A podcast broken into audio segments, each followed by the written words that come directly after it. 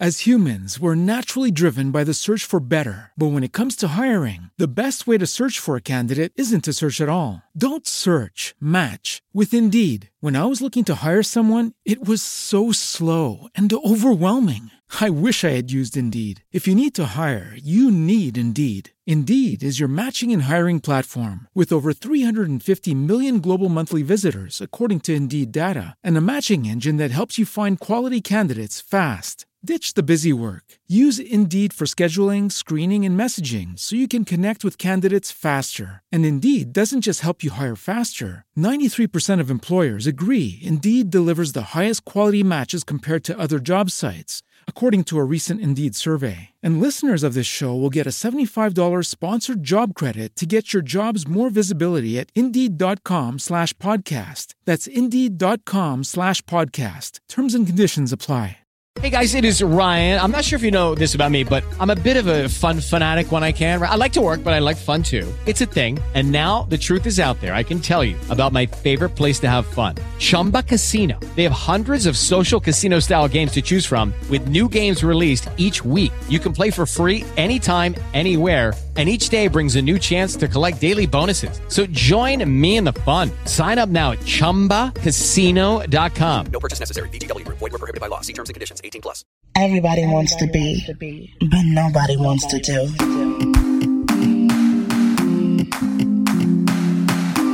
Girl, it's, Girl, it's time, time to be real, raw, and relentless. Everybody wants to be,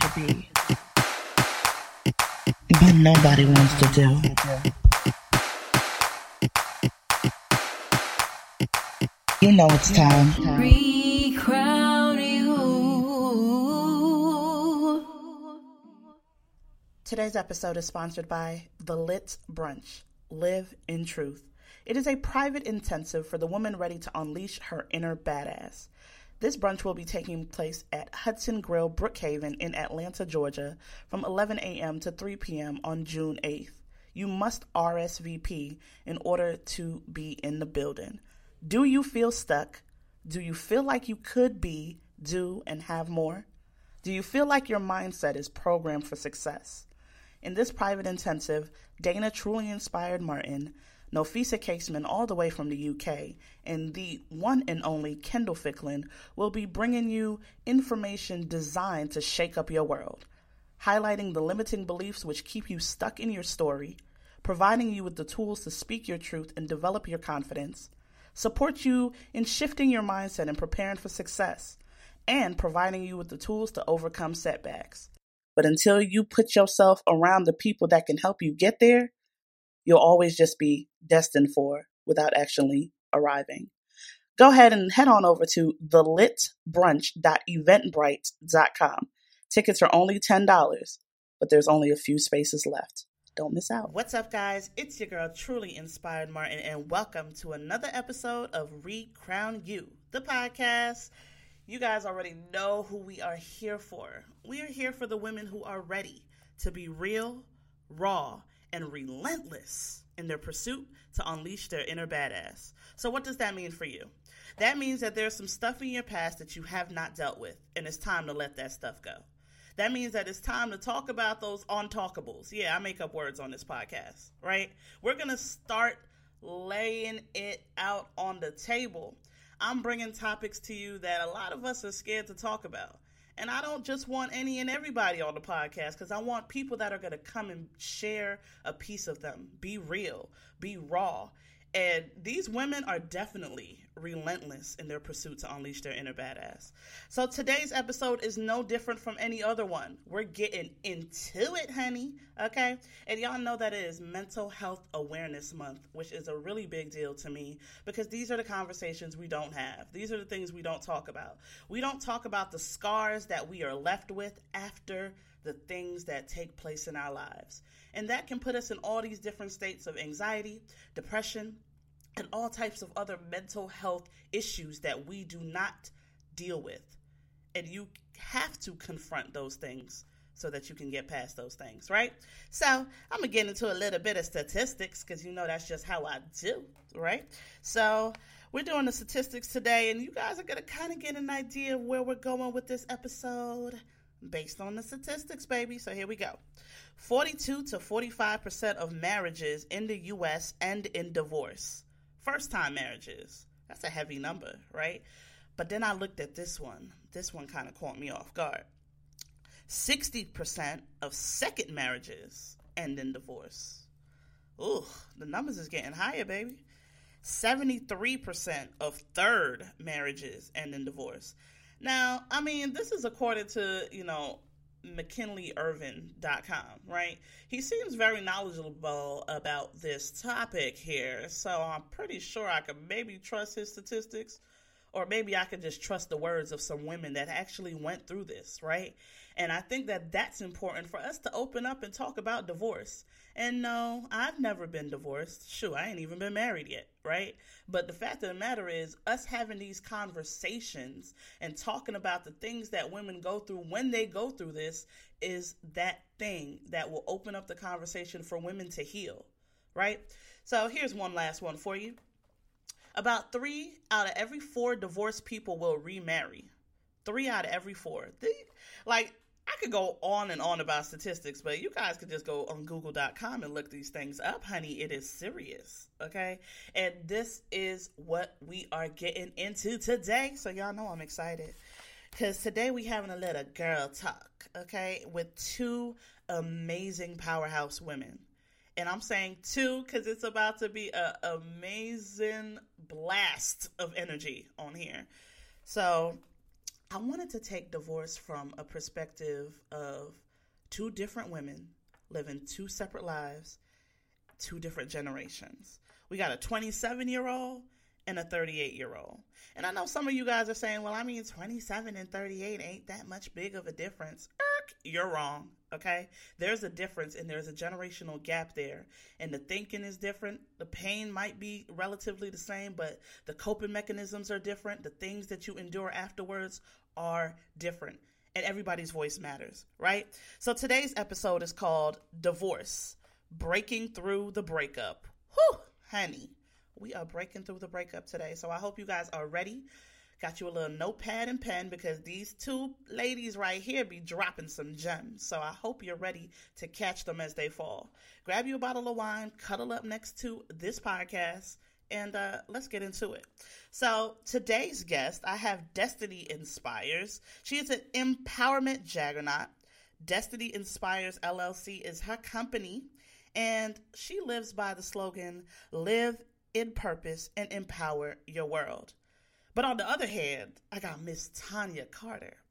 She is the divorce coach. Okay, so you know I had to bring her in here. She is the divorce coach. She is the owner of Miss Tanya Speaks. And her tagline is Don't let your breakup cause you to break down where you stay down. It's time for you to divorce your entire story. Okay? I'm, I'm here for all of this.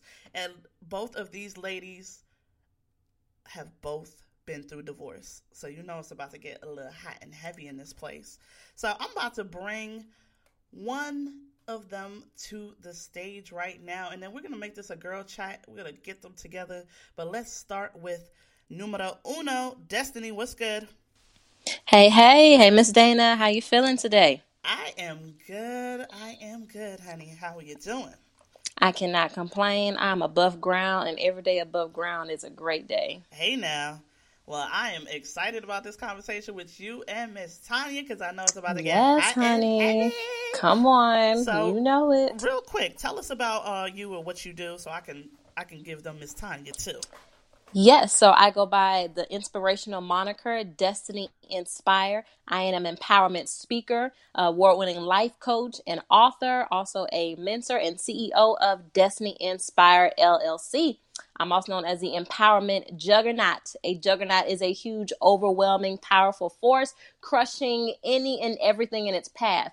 And that is what my platform does. I help you crush any and everything that is in your path in the way of your dreams, your goals, and living in your purpose to empower not just the world, but your world. Ooh, it already got a little hot in here. It's a little steamy. Ooh, let's go ahead. Come on, Miss Tanya. Tell the world about you. Love me some Miss Tanya. What's up, Miss Tanya? hey, girl. How you doing? Good, good, good. Tell us about you. What you do? What you do? Okay, well, my name is Tanya Carter. I am the divorce coach. Um, what I do is I work with women who have experienced divorce or any bad breakup, and we go through the process of divorcing your entire story. You know, many of us divorce the person, we let go of the individual, but we still stay, we hold on to the pain and the hurt that a breakup can cause us which not allows us to move forward with the next chapter in our lives.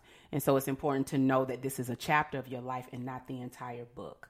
I am, um, I do have a coaching community called Reinvent You, and I also have a 12 week um, divorce program that I do to work with women to divorce their story. And so I am a upcoming author. My book should be finished in a few weeks. Damn. And I'm also a speaker as well. And I am a mother of two children and I'm from Atlanta.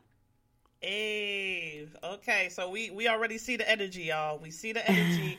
it's two different perspectives, two different women, same mission, same purpose to help women, and I'm here for it. So mm-hmm. we go we gonna toss the ball around a little bit. We're gonna make this real conversational and give them that real girl sides fireside chat, right? So, what was your experience with divorce, Miss Tanya?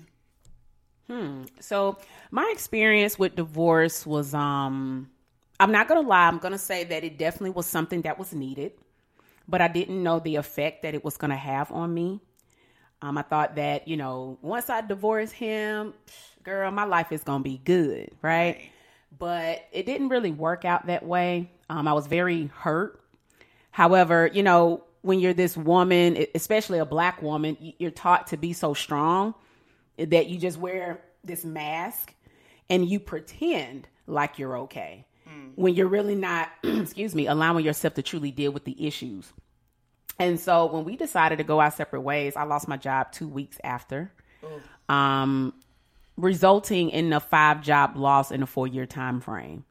Um, a lot of financial hardships. Um, that really that was the biggest thing. And you know, just trying to act like I had it all together and acting like everything was good. I mean, truth be told, it just wasn't. I was hurt. I was angry. And you know, people just tell you to get over it. You know what I'm saying? Or they tell you to get up under somebody else. And that's not the solution. The solution is to really heal and really accept the fact that you're hurting. You know, as a divorce coach, divorce is a death, okay? And we all know what it's like to lose someone that we love. And we wouldn't like someone to tell us to get over it. Right. You know what I'm saying? So I teach my clients to get through it. You got to get through it, and it has to be extremely, extremely intentional, or you'll find yourself doing the same thing over and over again. My, when I got divorced, I saw a lot of the same things over and over again, even with some of the men that I found myself entertaining. Mm. Okay. And so that's why it's important for us to div- divorce the story. And you know what I'm saying? Like, don't just walk away from the person. Like, it may, that might be some of the issue, but that is not the solution. The solution is for you to dig deep and heal and see what's going on internally so we can pull those roots and so we can intentionally move forward. And that's what I didn't do because no one, I was never taught that. I was never taught to deal with emotions. I was taught to suck it up, you know, girl, you're strong and move on. But you cannot move on and live a thriving life with that form of baggage walking with you. Whew. Dear God. Okay, so you just said so much and I know somebody took something from that right there, but here's one thing I took divorce is a death. It's just mm-hmm. like a death. Mm-hmm. And even, you know, I've never been married, but even being in relationships where I literally felt like my heart was ripped out of my chest and I wanted to sleep under the covers for days and nights. I don't want to eat. I don't want to sleep. And that's the same way I felt when my aunt died, right? It's that same grieving that you feel. And I'm so sick and tired of people always just saying get over it or just like suck it up. Miss Tanya, you you hitting on something right there. You are definitely hitting on something right there. Destiny, what what was your experience? What did that look like for you? Well, I first have to start by saying uh, J.K. Rowling says that uh, rock bottom became the foundation upon which I rebuilt my life. Mm. So the process of divorce for me, that was my rock bottom I come from a household of a two parent home who have been happily married that I've even witnessed and experienced for 40 plus years. And so that was my reality. It was, oh no, I'm going to get married. You know, we always say my first marriage will be my last marriage. Right. Like, I'm like, this is just a fairy tale. You find a good man, you settle down, you marry him, you start a family, you know, the whole nine. So when this experience began to happen to me, I had trouble accepting it. So the acceptance piece was the most difficult for me because I'm like, no, this isn't supposed to happen to me. Not me. Like I I tried to go through the steps. Like I thought I was fireproofing my marriage. I was like, you know what, this can't fail. Like I'm a great woman.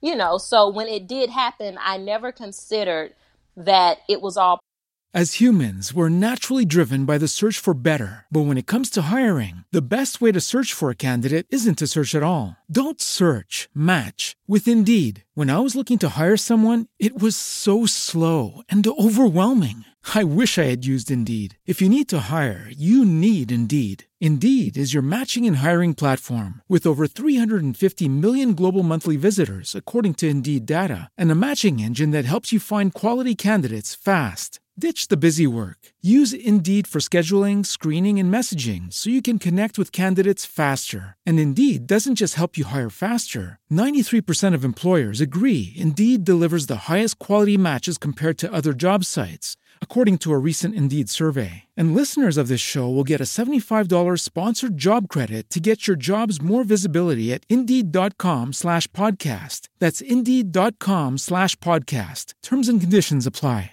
part of God's plan. of course, we don't want to say that. We don't want to be like, oh, you know, it was meant to be or it wasn't meant to be. But the reality of it is, in my book, I have um, my book, Discovering Destiny, a 31 day guide to finding yourself and fulfilling your purpose. I have a chapter called uh, Parting from the Plan. And a lot of us, we have the problem with when we formulated this surefire plan that we feel like cannot fail, we have trouble accepting when changes come to alter our plan because ultimately the plan we have for our lives is not the plan that God may have for our life. And the adage goes, uh, man plans, God laughs. And so that was truly my reality. So trying to deal with a young woman, I got married young. I met my ex husband when I was 19 years old.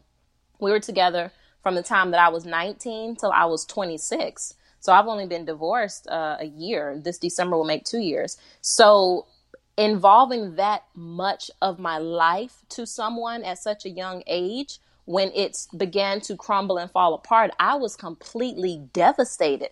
Like i and i tell this story so much i was so ashamed because i was a girl that people put on the pedestal like oh she's got the marriage she's you know she's the church girl she's a servant lead like i was all of these things. So trying to go through something so private in such a public way it was shameful it was hurtful. I did not know how to deal with it. I began to self medicate. Like I was not prepared for it. But I finally had to come to the realization that um, I had to develop from my destruction. So what I thought was destruction really became my development. And even now, when I tell people, I tell them I am happily divorced, not because I'm happy to be separated from that person, but because divorce worked a greater work in me that I never may have experienced while married. So I am not destiny inspired, the empowerment juggernaut without divorce. So it doesn't define who I am, but it does develop who I've become. So that's been my experience, you know, really just going through that process and the healing. Ooh. Ooh this is this is a lot. This is heavy. You said a lot, right? And I'm I'm just listening to both of your perspectives on this and there's a lot of similarities that cross over in there too, but you said what is what is your rock bottom? Um and that that I think people don't even look at it that way like I know you know that saying that sometimes people say, "Oh, it could have been worse." Um or it could have been you like you're glad you didn't go through that but to me, it's kind of like you don't know what somebody else's rock bottom is. Absolutely. And when you're looking at divorce, people, I'm sorry, like people take stuff how they take stuff. And people have their own way of healing. And I didn't even ask you, Miss Tanya, when, was mm-hmm. your divorce? Um, well, it's it's so crazy because um, Destiny and I have a couple of different similarities. I got divorced very young too. I got divorced when I was um, 29 years old. Mm. So you know that is very similar. So I got married at the age of 22, and I know many people will say, "Well, you got married at a young age. Ah, it doesn't matter. It's all about maturity." It's right. a lot of people who are in their 40s and 50s that are getting married because I have, you know, I work with clients that are, you know, of that age. So it's, it's really a maturity, a maturity thing. Um, and we separated when I was 28. Mm. We separated um, when I was 28 years old. And so our divorce was finalized in 2010. Mm-hmm. Okay, so being all right, so boom, I love it. So being that Destiny, so you you're just a year out of divorce. Correct. And, and Miss Tanya, you were right around 29. So I can say that you guys probably had a divorce around the same age, right? Yes, yeah basically close to. Mm-hmm. mm-hmm. What what kind of stuff did you deal with mentally? Like, were there signs that people could see that you were going through depression? Like, what were your coping mechanisms and stuff that you wish you would have done differently? Whoever wants to go first. Um, I'll start with that. So for me, because I had not been accustomed to what I consider was my tragedy, um, I always say I had to find a strategy from my tragedy. And for me, that was a tragedy for me because I've you know, built my life around, you know, just I'm going to do it like this. I'm going to do, you know, I'm going to follow the steps and, you know, it can't fail. And so for me, when it did come crashing down, because I did not have systems in place um, to facilitate my process of growth and healing, um, like I said, I began to self medicate. Uh, when I tried to, uh, when people looked at me, they, they couldn't tell from the outside because I was always the girl that was able to put on the facade because I was a servant leader. I was the the the, the person that wanted to see everybody else happy. So I never exposed my vulnerabilities to people. So it was really hard to even know. And the crazy thing is I tell people I went 3 months being divorced and nobody ever knew. And then I still wore a ring. So mm. I just hid it so well. And of course, people who may have were closest to me, they could sense that something was wrong. They saw, you know, they kind of started seeing a breakdown in me. But even then, uh, because no one was used to me having these types of feelings in these moments, no one really knew how to handle it. So I didn't have people that reached out early on was like, "Hey, are you okay?" Like you know, I see you maybe struggling in this area. Like it was just like, okay, I guess she'll get over it. Like she'll be okay. She's the strong one. Like she's helping our marriages. She's helping our, you know, our platform. She's helping our lives. Like she'll be fine. And so not feeling like I really had that go-to system initially. Um, eventually I did develop a team, you know, a system of helps, but early on it was difficult. And I was raised in the church, and so some things like that are taboo. Like we don't speak on it, especially when you're in leadership. Like you don't just show your vulnerabilities like that for the people. So trying to hide it, like I'm not gonna lie, like I knew that I told guys like you have to do something to me because I can't live this life and still keep this platform because I know I'm not right. Like I began to self medicate. Like I'm not gonna lie, I started drinking, and I've never drank in my life. Was never a drinker, but I felt like I needed something to just take away and numb this pain because I didn't know who to go to. So I did get into drinking. Um, I was going out, uh, but finally I had to reach that point where I was like, Des, your purpose is bigger than the pain that you're going through. And when I finally sat down and made that decision with myself, like either we're going to stay in this destruction or we're going to develop. And when I made the internal, Tanya talked about before, you have to be intentional. When I intentionally said that this is not how my story ends, I said you will not assimilate destiny with divorce. Divorce and destiny don't go together. So when I decided I was not going to make that my identity and do what Tanya says and divorce my story, that's when I was able to receive healing. That's when I was able to get connected with people who could help facilitate that process of growth and change and development. Uh, so that's kind of how I dealt with it to get to where I am now. And even now, I'm still making sure I'm self aware. Certain triggers that I think may come up, I'm like, okay, Des, listen, let's deal with this now because this looks like it may be a trigger. So uh, that's really my process and my journey so far. Miss Tanya, mm-hmm. Miss Tanya, what, what what that look like for you? When I okay, could you repeat the question? Because I was all into what Destiny was right. saying, girl. I, I was like, uh, what, what was it? What was like what what did because you guys divorced around the same age so like mm-hmm. around that time of divorce like what, what did your mental health look like what were some of your coping mechanisms and maybe something that you would have did different now mm, wow you know it's crazy that you asked me that because um again when i when i encountered the divorce you know i'm thinking oh i'm just gonna you know life is just gonna work out so in other words what I've learned is that if you do not purposely design your life, your life will get designed by default. And so because I wasn't in, intentional about designing my life, it gave me whatever. See, life life never gives you what you want. You have to go after it or you got to throw back what life throws at you. And so what I end up doing is that I went out a lot. So the Saturdays that my my children were with their father, every Saturday I went out. Every Saturday I, I went out to the bar. I drank you know, I was, you know, quote unquote, living my best life when in reality I wasn't. I was having fun, but I wasn't being fulfilled. And that's the difference. And so what I realized is that that became my culture. Um, that was a way of coping with things. I would never tell people that I wasn't okay. Um, I would never tell people that I was hurting.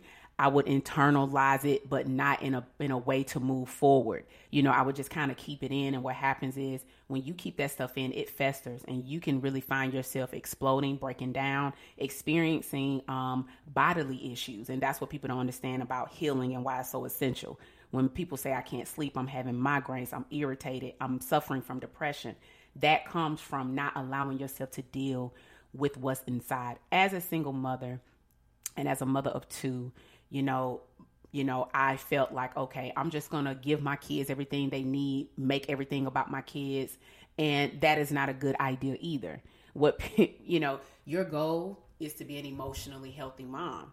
Because what happens is when we go through what we go through and our children do not experience us getting through that, that is going to intentionally um, like rub off on them. Mm. And so my coping mechanism was believing that moving forward to another relationship was the solution mm-hmm. when I found myself being involved in a situationship.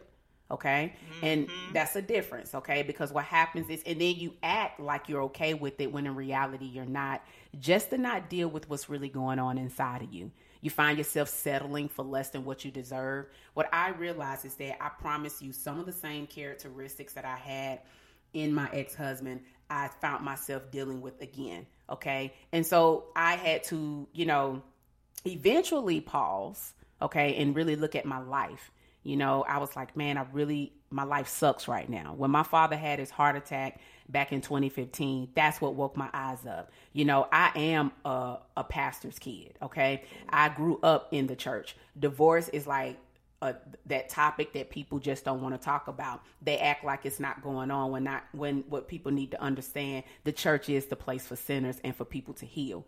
And so what I realized is that when my dad had that heart attack, it made me look at my life and was like, I really hate my life. I'm not happy. Yes, I was working. I was taking care of my children. I was doing that. I was paying bills. But I think that's what you call adulting. Okay. Yeah. But I was not I was not internally happy. I wasn't joyful and fulfilled. And that's when I humbled myself because it's a humbling experience for you to say, I really do not like the journey that I'm taking. And God, I need you to help me. And so it was about letting go and surrendering and releasing control and saying, okay, God, I'm going to let you direct my life. And that was a big humbling experience because at that time I was around 34 years old. And so that changed my whole life. Like literally changed my whole life. I just started getting to the the root of the things that I was doing. I came into a place of acceptance of myself as I realized this wasn't even about my ex husband no more. This was all about Tanya. And when you take that focus off things that you can't control and focus on what you can, that's when you can live a thriving life. Woo!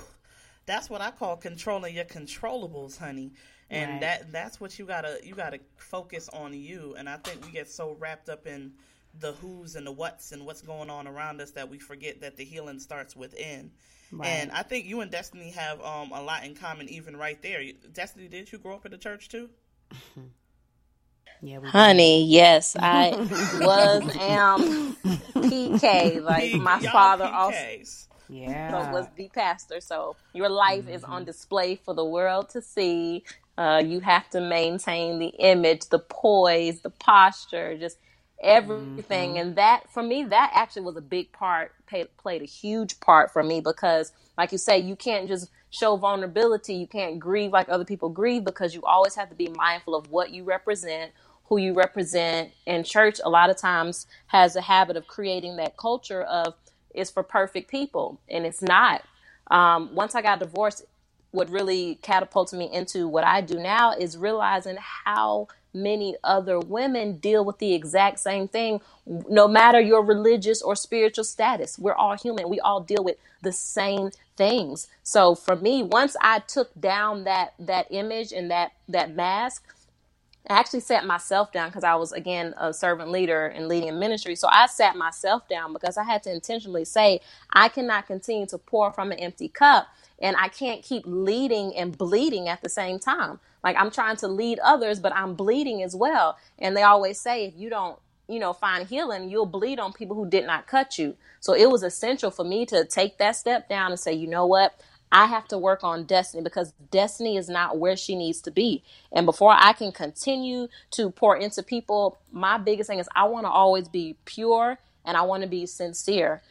As humans, we're naturally driven by the search for better. But when it comes to hiring, the best way to search for a candidate isn't to search at all. Don't search, match with Indeed. When I was looking to hire someone, it was so slow and overwhelming. I wish I had used Indeed. If you need to hire, you need Indeed. Indeed is your matching and hiring platform with over 350 million global monthly visitors, according to Indeed data, and a matching engine that helps you find quality candidates fast. Ditch the busy work. Use Indeed for scheduling, screening, and messaging so you can connect with candidates faster. And Indeed doesn't just help you hire faster. 93% of employers agree Indeed delivers the highest quality matches compared to other job sites, according to a recent Indeed survey. And listeners of this show will get a $75 sponsored job credit to get your jobs more visibility at Indeed.com slash podcast. That's Indeed.com slash podcast. Terms and conditions apply.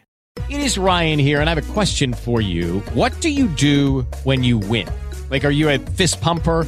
a woohooer, a hand clapper, a high fiver. I kind of like the high five, but if you want to hone in on those winning moves, check out Chumba Casino. At ChumbaCasino.com, choose from hundreds of social casino style games for your chance to redeem serious cash prizes. There are new game releases weekly, plus free daily bonuses. So don't wait. Start having the most fun ever at ChumbaCasino.com. No purchase necessary. VGW. Void were prohibited by law. See terms and conditions. 18 plus. So I'm not going to be perfect because, you know, none of us are perfect and that's not what the world is. But I have to be as pure as I can be. And I cannot do that with a clear conscience, knowing that I am dealing with things and I'm not addressing them.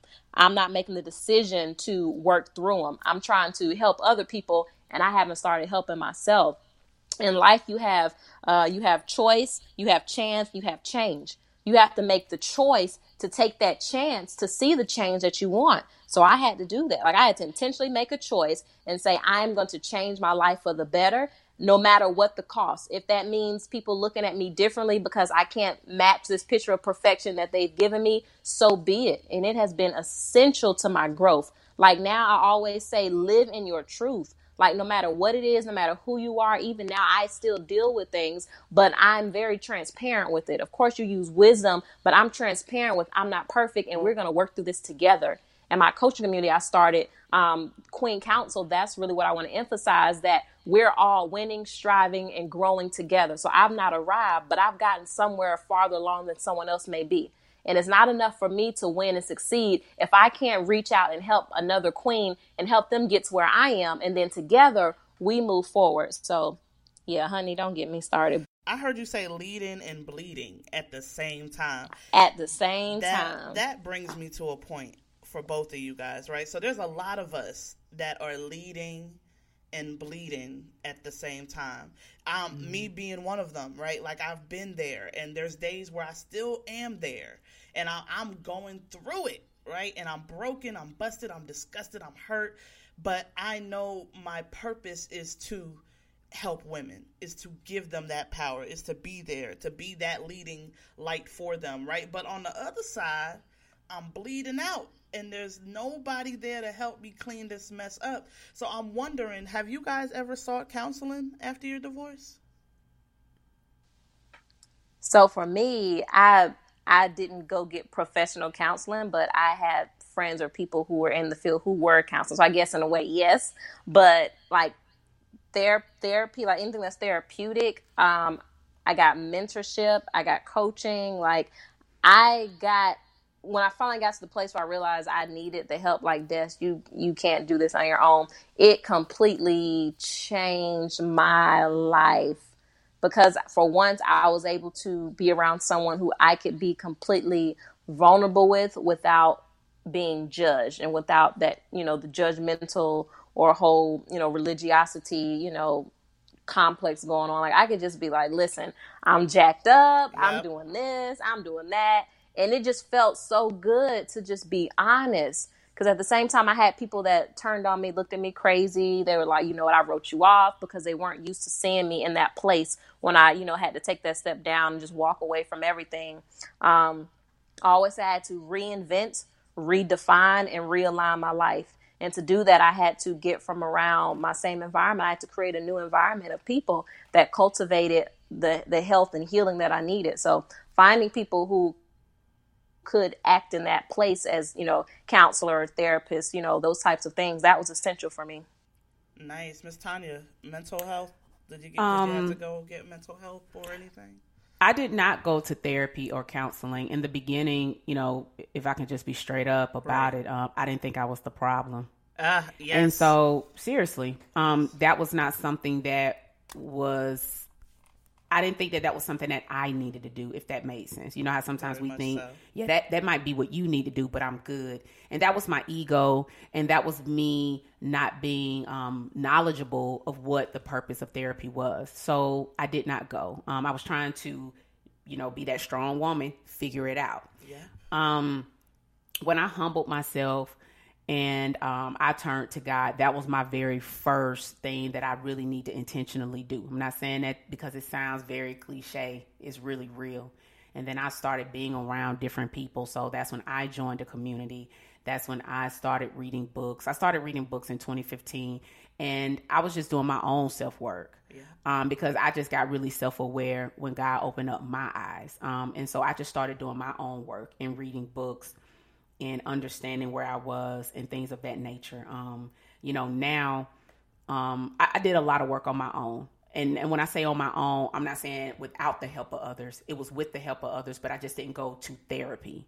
You know what I'm saying? Like I'm a very self-aware person. My problem was is that my ego was just huge.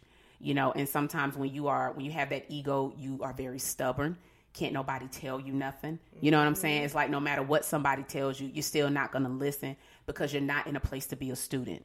And in order for you to listen, you got to be a student so the teacher can appear. And so when I became a student, I started listening more to my pastor, even though he was always keeping it real. But you know how when we think that it doesn't apply to us, it just applies to everybody else in the congregation? Yep. That's the ego talking, okay? But when you say, God, I'm ready, then your your ears your, your listening ears come on. And I started being more of a listener. And then, you know, I started, you know, I joined a community. I'm in two communities now. I have a coach, I have accountability partners. Like I'm on calls, you know, a few days out of the week and I stay grounded. So I have a system, I have tools in place, and I intentionally do. Will I go to therapy? I probably still will go to therapy, not necessarily for divorce, because I do believe that as a mother, as a single mother, as I tell people, even as a leader, and this is what we got to understand, you know, and as people, we have to stop putting leaders on pedestals like they don't hurt. Hello. That's the first thing we have to stop doing they still hurt. I believe as leaders, you have to be very intentional about who you open up to because everybody, like Destiny said, like people couldn't handle that she was hurting. It's that tr- we put so much trust in humans and because we rely on them to be our idol where they don't hurt and they don't go through anything. And that's just a false expectation of anyone to think that they don't go through absolutely nothing. And so, as a single mother who has a 16 year old son, um, and I pretty much have him 90% of the time. You know, we, we, we're going through that moment of resistance sometimes. Right. And so, as a mother, I do reach out to certain men but I also said, okay, I think we might need to go to some therapy. And I'm putting that out there to say I'm not exempt from problems. The difference is now I'm a problem solver. And that's what you have to do. You have to allow yourself to be a problem solver because there's always going to be a problem. And as I teach people, for every problem, there really is a solution. It's just for you, it's up to you to humble yourself enough and find a solution to the problem. Doesn't matter if you want to change and move forward and be better. You're not free from problems because you want to do so. Whew.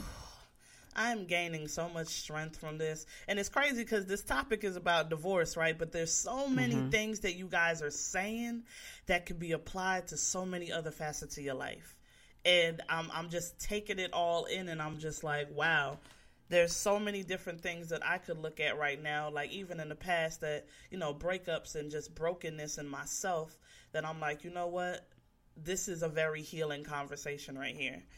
And I have a question for both of you guys. So, one reason, give me one reason why you think divorce is so hard for women to talk about. Miss Tanya, you can go first. One of the reasons is because of the guilt and the shame that comes with it. Um, as for me, my parents been married for 47 years. And so that was my model. And so for me, and I'm also that person that everything I touch, I feel like it should turn into gold. Yeah. And that's not being, you know, arrogant. It's just come from a confident standpoint. Yes. I like to go hard in absolutely everything I do. And so, you know, yes, I was the wife that was very domestic. Yes, I was the wife that worked. Yes, I was the wife that went to grad school and took care of my, my son. And because at that time we, we only had our son. And, you know, I cooked and I cleaned. I did everything that people say a wife should do. But what I realized is that it still didn't turn out and I didn't yield the return that I invested. And so what happens is the expectation of believing that it's going to work out and, uh, and, and, and it didn't. You, you come with a sense of shame, guilt, and failure. Because here's the thing we live in a world where, as women, we could be living our best life and we could be doing all the great things, but if you are not attached to someone, you're almost it's almost like you're no one. And so what happens is people think that the only reason that you're relevant is if you're in a relationship. Mm-hmm. As a divorce coach and as a woman who just looks, I read, I do research, women are eager to get down the aisle. Women are eager to get married and they don't even know why. They just feel like, you know what, I gotta have a husband because this is gonna make me feel like I'm somebody. But if you don't know that you are already worthy before you're attached to someone, that person is not going to be your fix. And so we're really pressured because you hear it all the time. Why you single? Or where your man at? Something got to be wrong with you. Right. And and you go into a place of desperation rather than determination. There's nothing wrong with being determined to have a family, but when you're desperate to do so, you'll take anything that's available. And so when it doesn't work, you feel like you're you're not a you're not good at anything. You feel like you failed. You feel like you're not good enough as a woman because you define who you are by who you're attached to. Mm. And so if you you know, and so it's that. And so for me, because my parents was married 47 years, I just knew we was gonna be married. Like it wasn't even a a thought that we weren't gonna be married. And because it didn't work out, and I was the person that I'm gonna be honest, I knew that we needed to walk away. You know, this is the this is real raw, right? I knew I needed to walk away. I knew this wasn't going anywhere. However, I didn't want to be I didn't want to be seen as a failure. Me staying married was like an accomplishment. Me being married, I wanted to be that woman that say, "Man, we made it." I wanted to be that woman, but I knew that this wasn't working. And I was like, as much as it hurts to walk away, I just had to make a decision and it hurt. It killed me because as a mother, I felt like I wasn't, you know, I disappointed my children. And so when I operated out of a place of disappointment, I felt the need to fill a void thinking that if I buy them everything, that this would take away the hurt. When in reality, my goal was to just be the best emotionally healthy mom. I can't fill a void. And so it just came with a it just came with a it's a domino effect, which is why I tell people to divorce the story. You can divorce the person all day, but if you still walking around with the hurt and the shame and the guilt and believing that you're only defined by who you're attached with, therefore being desperate to go into another relationship. If you haven't forgiven yourself, if you haven't forgiven the person, then you have not moved on. You're still attached to some level of degree. Ooh, that's the truth right there. What's one reason for you, Destiny, that women don't talk about divorce? Um, I have to start by saying this. So, in my book, because I always reference that because it's literally my life and things I've experienced put on paper. Chapter uh, day one is called identity. And in that chapter, I have you ask yourself, who are you? And then, of course, when we say who we are, we say, first thing we say, we identify ourselves by our roles and our titles. Like, oh, I'm a wife, I am a mom, I am this. And I am are two of the most powerful words because what you put after them shapes your life. So, a lot of times we struggle with divorce because we have identified ourselves with marriage. We romanticize it so much until we make that our identity. And that is what I did. Like I was a wife. That is what I was. Like I was the cooker, the cleaner. Like I did all the Proverbs 31 things. But what they don't tell you is what happens if that does not work. You know, that doesn't mean just because you do these things that it's going to make your marriage last. Yes, you should do them, but that does not guarantee sustainability. So for me, the issue was not having a real identity because I have wrapped myself in, you know, when two become one, which they should, but I didn't know who I was. I lost who I was. And so a lot of women do that. We get wrapped up in relationships, not even marriages, but relationships, and we lose sight of who we are and we begin to identify ourselves, like Tanya said, with who we're attached to. And so when the divorce was over and I felt like God, you know, stripped me of all of these things that I thought that I was, I didn't know who I was. And so that's why I had trouble accepting it and dealing with it. Cause it's like, no, I, this is a, I've been in this relationship for seven years. Like this has become who I am. But shoot, even after seven years, your credit is, you know, restored. So I had to look at it, you know, shoot, that's just a seven years. I just, I'm, we're gonna restore it. We're gonna start over. So that's why mm-hmm. to, you know, make the intentional decision to discover like who is destiny, like who are you without the marriage? Who are you without the title? Who are you without the roles? And a lot of times women struggle with it is because we look so much at romanticizing the idea of marriage, a wedding. We have so much social media that gives us the imagery it's subliminal subduction. We see the imagery of relationship goals. I bought Bay this, Bay did that, Bay, Bay, Bay. You know, you see the house, you see the babies, you see the, the couples on the beach. Like we have all of this imagery that's filtering in our minds, and we are what we see and what we think. So the more we think about it, we get so caught up on creating this life and this image that we see, so we don't think about creating what's behind it. We don't think about what it's going to take when we're in it to stick through it or we don't think about you know it's not going to be easy so when we divorce or when things don't work out we're left with well dang i didn't see this coming like i only saw the imagery of the wedding and you know the beautifulness of we think if we get the man and we marry him then we can make it work at least that was me i felt like shoot i'm a good woman i can make this work like this is gonna work like i'm the perfect wife like I know what to do. My mama married 40 years. Like I've seen how a woman should be. I've seen what a wife should be like. So my mind, I felt like if long as I did everything that I was supposed to do, it was gonna work. So when it didn't, I was ashamed because it's like, what am I gonna tell people? Like, how do I explain this to people? How do I articulate why it didn't work? Like, I don't know. I tried to do it right. Like it just didn't work out. So a lot of times we struggle with that because it's the acceptance of, you know, how do I explain to other people I failed at something? Nobody wants to be a failure. And like Tanya said, anything I I do or anything I commit myself to, I'm giving it a hundred percent.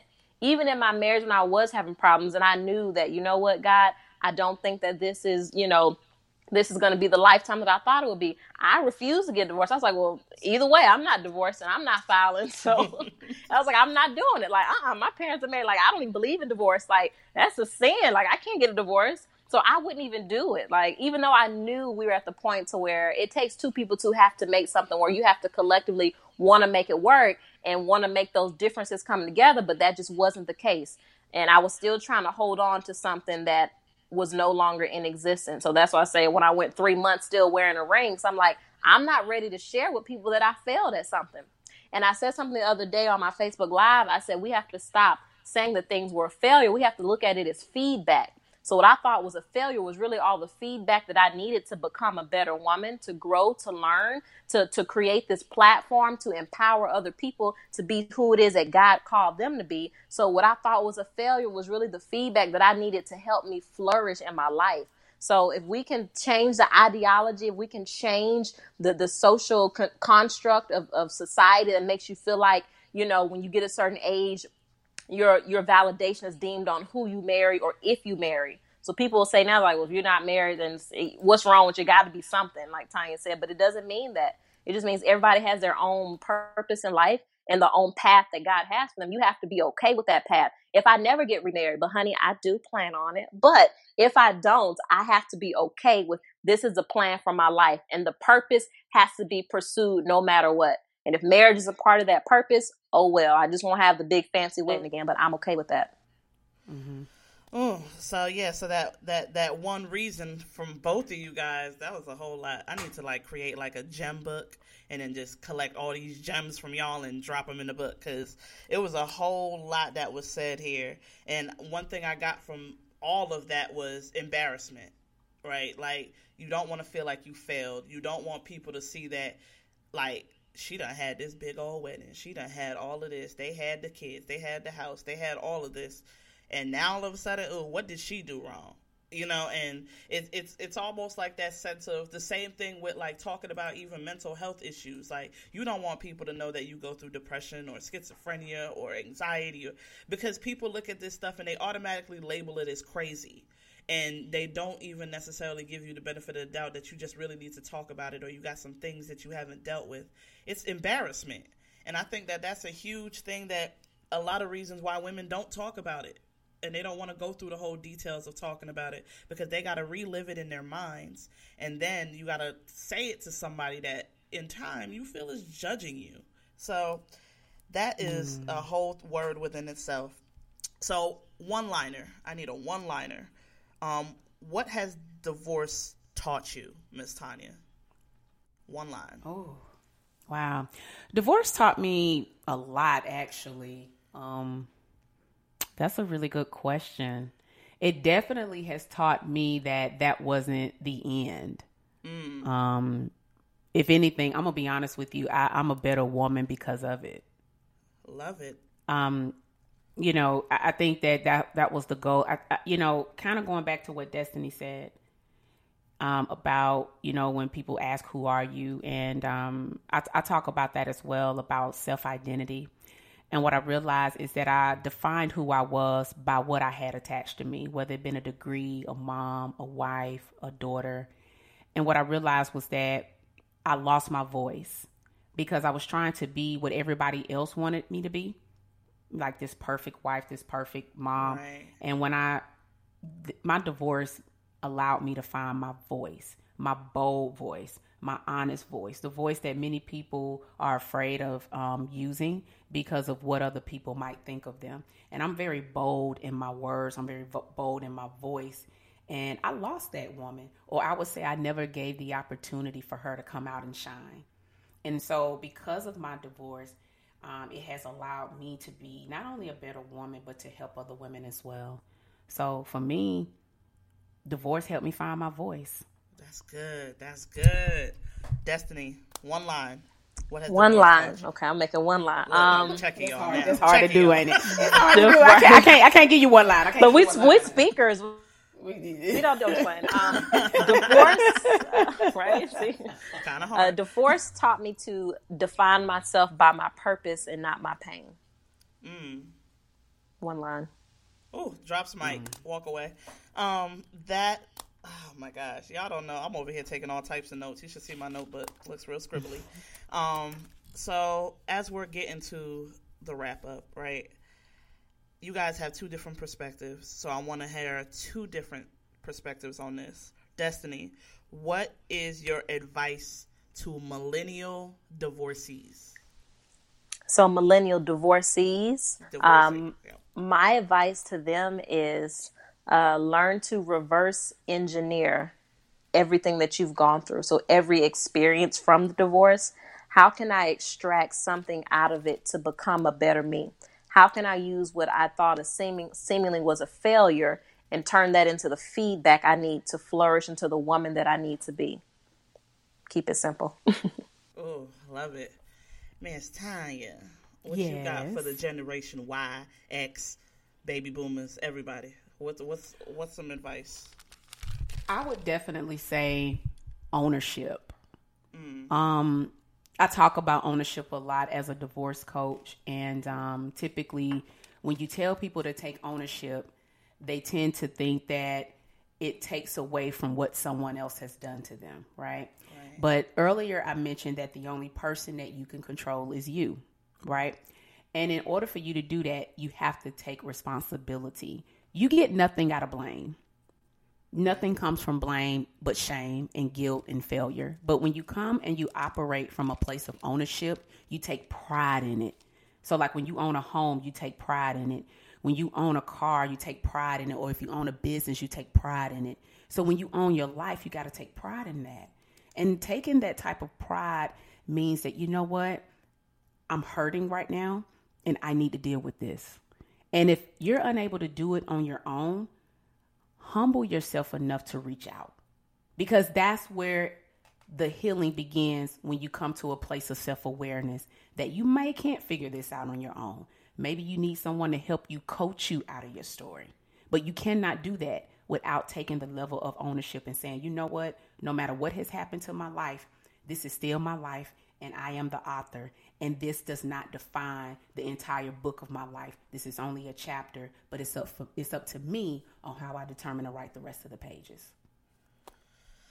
That's it. I love it. I mm-hmm. love it.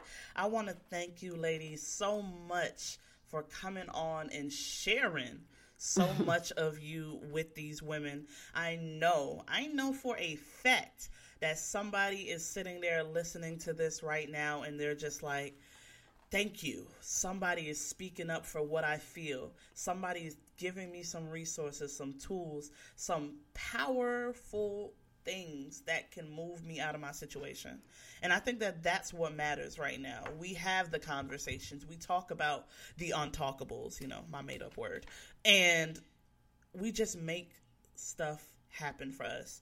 But I would be out of my mind and crazy if I did not allow the people to find out how they can connect with you, what the new things you have coming up, etc., etc., coaching programs, whatever. Tell the people how they can get in touch with you, Miss Tanya.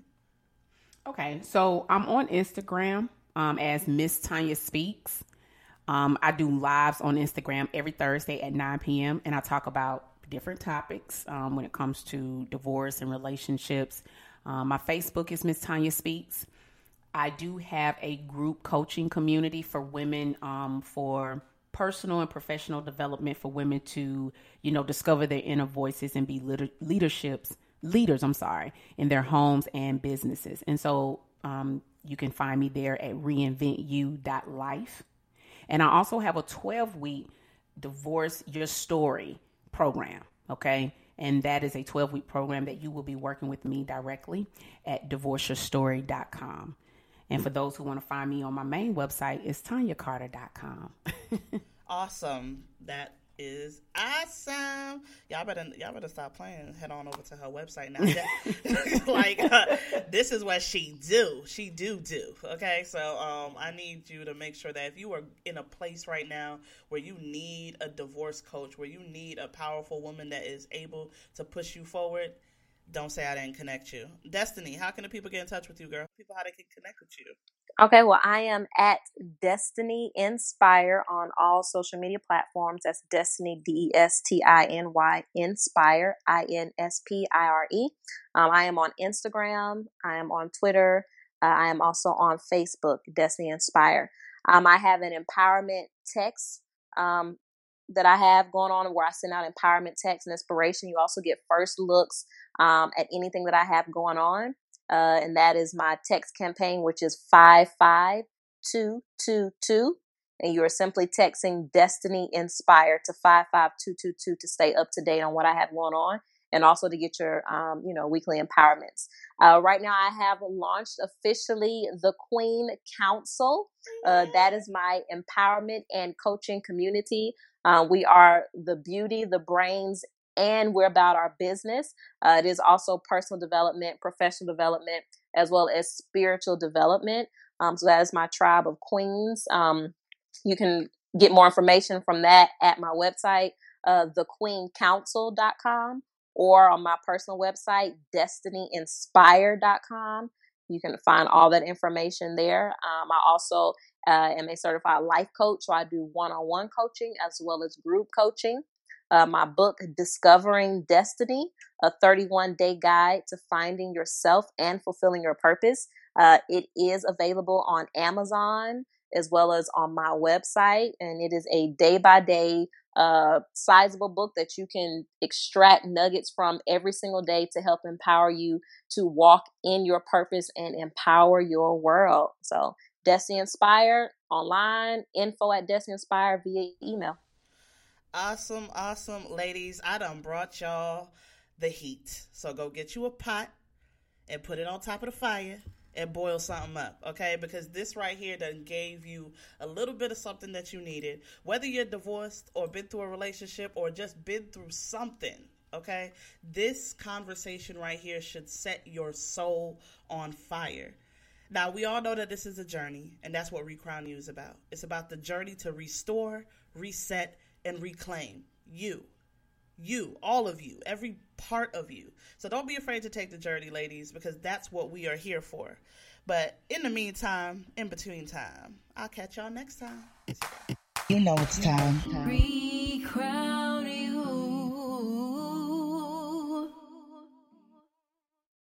As humans, we're naturally driven by the search for better. But when it comes to hiring, the best way to search for a candidate isn't to search at all. Don't search, match with Indeed. When I was looking to hire someone, it was so slow and overwhelming. I wish I had used Indeed. If you need to hire, you need Indeed. Indeed is your matching and hiring platform with over 350 million global monthly visitors, according to Indeed data, and a matching engine that helps you find quality candidates fast. Ditch the busy work. Use Indeed for scheduling, screening, and messaging so you can connect with candidates faster. And Indeed doesn't just help you hire faster. 93% of employers agree Indeed delivers the highest quality matches compared to other job sites, according to a recent Indeed survey. And listeners of this show will get a $75 sponsored job credit to get your jobs more visibility at Indeed.com slash podcast. That's Indeed.com slash podcast. Terms and conditions apply. With Lucky Land slots, you can get lucky just about anywhere. Dearly beloved, we are gathered here today to. Has anyone seen the bride and groom? Sorry, sorry, we're here. We were getting lucky in the limo and we lost track of time. No, Lucky Land Casino, with cash prizes that add up quicker than a guest registry. In that case, I pronounce you lucky. Play for free at LuckyLandSlots.com. Daily bonuses are waiting. No purchase necessary. Void where prohibited by law. 18 plus. Terms and conditions apply. See website for details.